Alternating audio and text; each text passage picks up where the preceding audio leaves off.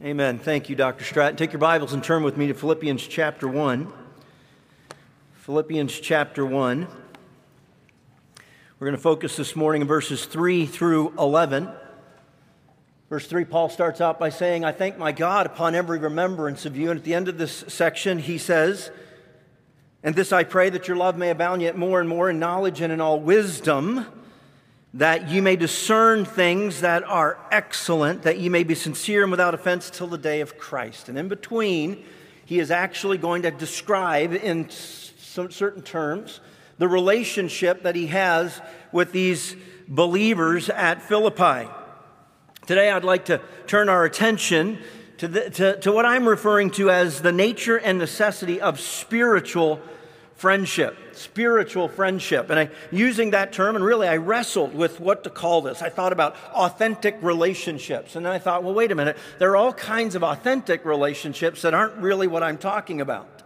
And I want us to be careful as we look at this section today, and in particular, what I'm talking about is I'm not comparing relationships. We have all kinds of relationships. We do and have and should have relationships with people that aren't believers. We have different kinds of relationships with people that are believers. We have relationships that have life constraints on them, relationships to our parents, relationships to our siblings. We have dating relationships and marriage relationships and parenting relationships. And I'm really not getting into any of those categories. I'm not comparing today. But one of the things I do want us to think about, and what I think Paul is highlighting for us, is that there are relationships that are intentionally spiritual. Paul's writing, and he's incarcerated at Rome. He's awaiting trial before Caesar. I believe that in history, he doesn't go to his death at this setting. I think that comes later. But in his mind, he is prepared to leave this life. And I believe, in light of that, throughout this book, you hear him expressing from his heart things that he really valued. Because of his condition, he actually can't get to these people to minister to them. And so he's thinking about the nature of what their relationship is like. Sometimes we know that distance makes the heart grow fonder. If we're not careful, it can also make it wander. And so it's not distance that's magic, it's the relationship. So, in light of that, let me ask you this question Do you ever stop and take an evaluation of your relationships? What are they like? We have relationships of all different kinds. How do they impact you? How do you impact others? What kind of friend are you? What kind of friends do you have? Paul is going to share with the believers in Philippi and with us his thoughts on his friendship with them. And in doing so, I believe the Word of God gives us a picture of what I'm going to call spiritual friendship. And we'll see three things, three simple things about spiritual friendship, not simplistic. I learned this this week, but simple. Things that I hope are memorable to us and impact us. And as we consider these things together, I want you to honestly ask yourself if you have a friendship like the one Paul describes. Ask yourself if you have relationships that might actually be doing the opposite in your life of what Paul talks about and in a spiritual friendship. And so I want us to see three things. First of all, I want us to see the markers of spiritual friendship. Paul calls to attention these people. I thank my God upon every remembrance of you. So let me stop simply in light of where we've been already and help you to see that Paul is writing to them sitting in prison, and he's not sitting there wondering if they care about him, if they're thinking about him, if they love him, if they appreciate him. In fact, Paul is going to write this opening statement and say, you know, with regard to our relationship, it's not all about me. It's actually about you. I'm thinking about you. You see, spiritual friendship will always be marked by a heart that rightly appreciates others. There's an evaluation of other people that actually is at the source of this friendship. Spiritual friendship will always be marked by an attitude of gratitude. I am thankful for who you are. I am thankful for the relationship. I am thankful for the truth that's true about you. I appreciate you. You see, it's not begrudging or controlling. It isn't demanding. It isn't focused on my needs and whether or not they're being met. Paul is in incredibly difficult circumstances, but he's not having a pity party. He's not actually self absorbed. So think about it for a moment. Do you have to have everything perfect in order for you to have a relationship with somebody? Do you have your list of demands that they better do this and they better do that and they better not do this and they better not say that in order for us to have a relationship? You see, at the heart of a spiritual relationship is a mindset that realizes that relationships are about serving. That's actually what Paul is going to identify in this relationship with them. He served them, they served him, they served together. And the three pieces actually form the basis for the relationship. Most relationships are often born out of adversity for one, the other, or both. Not because everything is perfect. So Paul serves despite being a prisoner.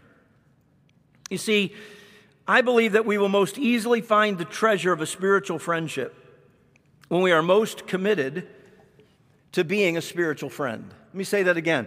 I believe that we will most easily find the treasure of a spiritual friendship when we are most committed to being a spiritual friend.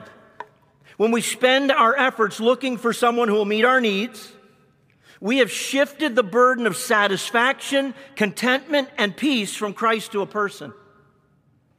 And when this is the basis of the relationship, you can meet my needs. We will end up in a relationship that is marked by selfishness and growing insecurity. Are you going to meet my needs? Do you really want to meet my needs? Are you meeting somebody else's needs? And all these things begin to swirl in the relationship. And when that selfishness and insecurity rise in a relationship that I believe I have to have in order to be happy or content, the natural answer to that rising tide of insecurity is to exert more control and to take more, resulting in the destruction of the very thing, the very person that I believe I desperately need to have. And friends, this is what marks most immature relationships. And it's actually the thing that keeps us from having the kind of satisfying spiritual friendship that all of us crave. So I think we have to learn from Paul, and he does that as he mentions then what he is thinking about them and what it is is in their heart. And so I want you to see the markers of spiritual friendship are first of all a shared commitment to the gospel a shared commi- commitment to the gospel. Notice what he says in verses 5 and 6 For your fellowship in the gospel from the first day until now, being confident of this very thing, that he which hath begun a good work in you will perform it until the day of Jesus Christ. Paul is joyful because of what he refers to as their fellowship, or if you will, the participation in the gospel. Verse 7, he's going to use a very similar word. It's another form of the word koinonia.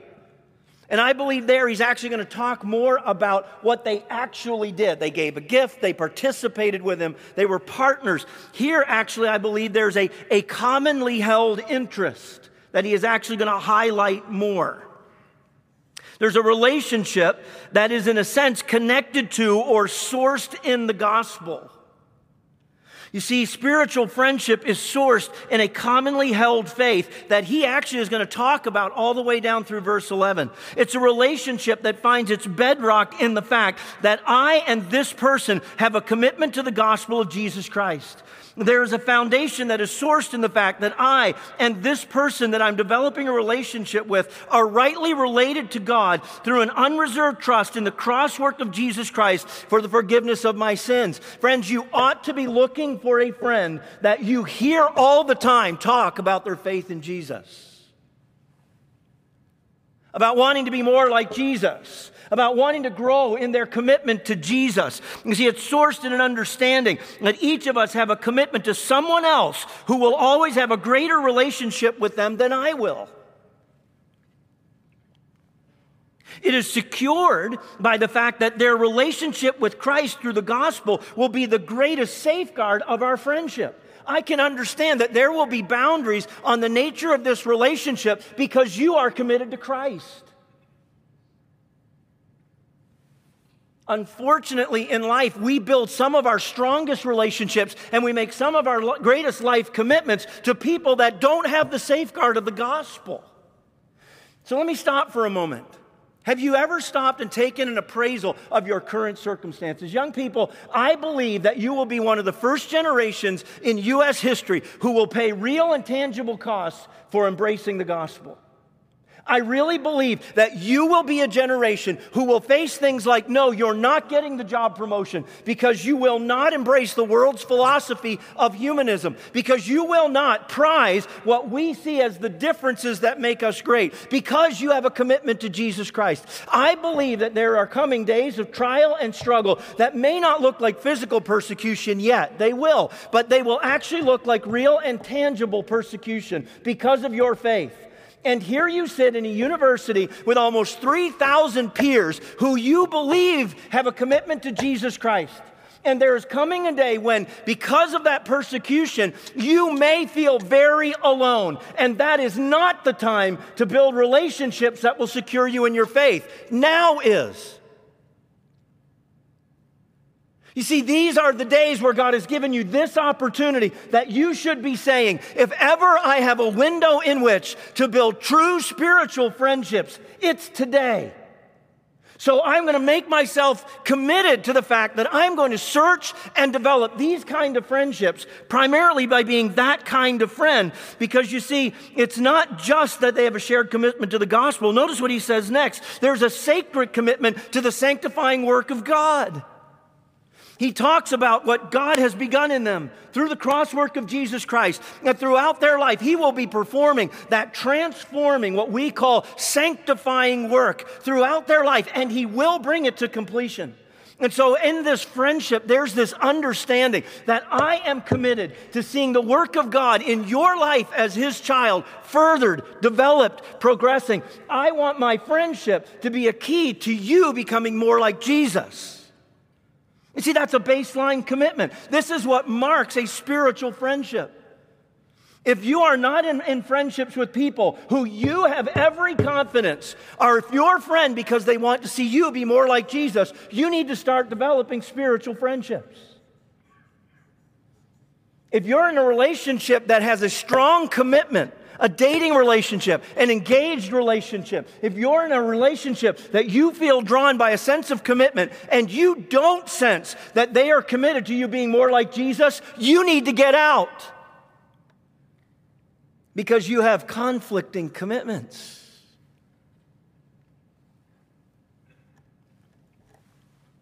These are the markers. Then I want you to see the makeup of spiritual friendship. Paul says, even as it is meet for me to think this of you all. Or, in plain words, it is right for me to feel this way about you. Paul is talking about the nature of their relationship, and I want you to see, first of all, the beauty of spiritual friendship. What does he mean it is right? Paul has a deep, enduring love and affection for the Philippians that is mutual. He has deep affections for these people, and it's right for him to feel that way. You see, there's a genuine freedom in spiritual relationships. This kind of friendship's not weird or awkward or inordinate. This is a relationship that has been proved by the giving and receiving of trust and care.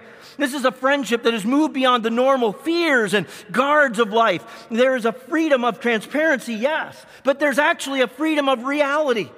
This isn't, I will live my life all of this way, and then I've got these brief moments where I'll be transparent with you. It actually is just the opposite. It's a friendship where I can truly be myself without any guise, rather than windows where I can be transparent. I can be who I am without fear of judgment. Now, understand, this isn't a friendship that merely accepts and approves no matter what. It's sourced in the gospel. This is a friendship that, that, that, that doesn't tolerate sin. You see, that isn't a true friendship at all.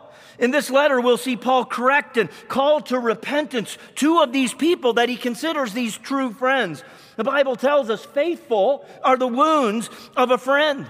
This is a friendship where there is freedom to be me, so that through wise counsel, loving instruction, and disciplined correction from the one I consider a friend, I can be better. I can be me because I know that you'll speak the truth to me. I can be me because I know you'll love me enough to correct me and make me more like Jesus. You see, this is the beauty of spiritual friendship. I don't have to wonder which character do I have to be today for you to like me. I actually can be me so that you can help me be the me God intends me to be. It's a lot of me.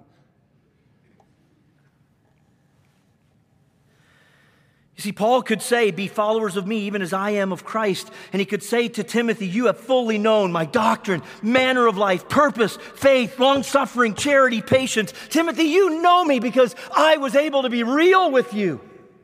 And God used my real life for us in a friendship relationship to help us both become like Jesus. You see, this is the beauty of spiritual friendship. But then I want you to see the basis for spiritual friendship. He uses again this word koinonia in an, in an adjusted form that now is translated as partakers. It is actually the, the idea here of something that, that we did together or partnering together. They become co partners with Paul, both, as he says, in his imprisonment and in his defense of the gospel. There's been a clear establishment in their relationship of what the priority is. I think the nuance here actually intentionally speaks to the strength of the relationship. The one is that you did something early on in verse 5 to help me with what I was doing. And the second is that you identify with me in what I am doing, a sense of joint ownership. In their day, in very real terms, Living in Rome, it was a costly thing to have a friend who was in prison. One, you could be implicated. Two, you had to take care of them. And they genuinely did participate in the work that Paul was doing. But in doing so, they rightly identified with him. Identified with him in his need, identified with him in his ministry, identified with him in his purpose. And so Paul could say, I have you in my heart, inasmuch both in my bonds and in the defense and confirmation of the gospel. You are partners with me. And God is my record. God is the witness. God is the one that, that speaks affirmingly of how greatly I long after you all in the emotions, the seat of the emotions, the bowels of Jesus Christ. This was a relationship of incredible value to Paul. Why? Because he had a relationship whose basis was the ongoing work of Christ in his own life and in the world. So I ask you this question Do you have friendships that are focused on you being and doing all you can for Jesus Christ? Today and tomorrow and with the rest of your life. And the third thing as I close then is this verses 9 to 11. Here's the mandates of spiritual friendship. Here we're going to hear Paul's heart for his friends what Paul desired for them, what Paul wanted to see the friendship produce because it's something that only God could produce. And he prays it for them that your love may abound yet more and more in knowledge and in all judgment, that you may approve things that are excellent, that you may be sincere and without offense till the day of Christ, being filled with the fruits of righteousness which are by Jesus Christ under the glory and praise of God. And so what he does, first of all, is he gives them a description of faith with the word love. He actually describes their relationship with God as love. His relationship with them was something that would help and prompt them to move beyond a mental assent to a relationship with Jesus to actually a commitment of heart and life that looks like love. You will live for Jesus because you value Jesus. Let me ask you do you have friendships that cause you to value Jesus beyond anything else? Beyond your own comfort, beyond your own friend group, beyond your own likes or dislikes, beyond your own habits? Do you have relationships that make you say, My walk with God looks like me loving Him with all my heart, soul, mind, and strength? Is it awkward? To talk about Jesus? Is it awkward to talk about your faith? Is it awkward to talk about your sin struggles? Is it awkward to talk about your distance from God? Friends, you need spiritual friends that you can actually have those real conversations with who would say to you, I want you to know that the greatest desire I have for you is that you would love Jesus more. But then see the development of that love, and it comes by way of a couple of things. Notice discernment. This isn't empty emotion. This isn't times of standing and rising and proclaiming how much I love Jesus without ever seeing my life changed. He says this is sourced in a knowledge that leads to making right choices. It's discernment. Love isn't blind. Love is actually biblically informed. Love isn't in the eye of the beholder. Love is in the object of that love. And this love is to be Christ. And so if I'm going to love him more, I must know him better. And I must know him better so that I can live better for him. And this is a relationship that is driven at developing my faith through more knowledge of God. Friends that'll speak truth into my life. And that results then, secondly, in discipline. Uses the word uh, uh, dokimos, and the word used here is the word to approve. It's a verb, it means to examine or to put to the test. It's a present active infinitive that is a result. Paul is praying that their faith will grow in knowledge and discernment that will result in a pattern of life that looks like making wise choices. Is that the kind of friends you have? Do you have friends who are inviting you to go off campus on Friday night and make decisions that look like you learning better how to live life skillfully? This is the time to find them. Because ultimately, then, the display is that your life would be filled with the fruits of righteousness so that when it's all said and done, you're ready to meet Jesus. That's what he says here. Imagine thinking through a friendship and thinking, I want to be the kind of friend that by the time my friendship is over, this person I call friend is ready to meet Jesus. It starts by not being selfish. It actually ends by giving myself away to being the right kind of friend. You see, friends, this is why we do things like discipleship group because we're creating a context in which at least you have a starting place to say, I'm in this group because of the gospel. I'm in this group because we're here to talk about spiritual things. I'm in this group because God wants me to be more like Jesus, and He wants me to interact with other people that He wants to be more like Him too. Do you have spiritual friendships? Are you a spiritual friend? Father, may we take these things to heart. May we be the kind of friends you've called us to be for your glory. In Jesus' name, amen.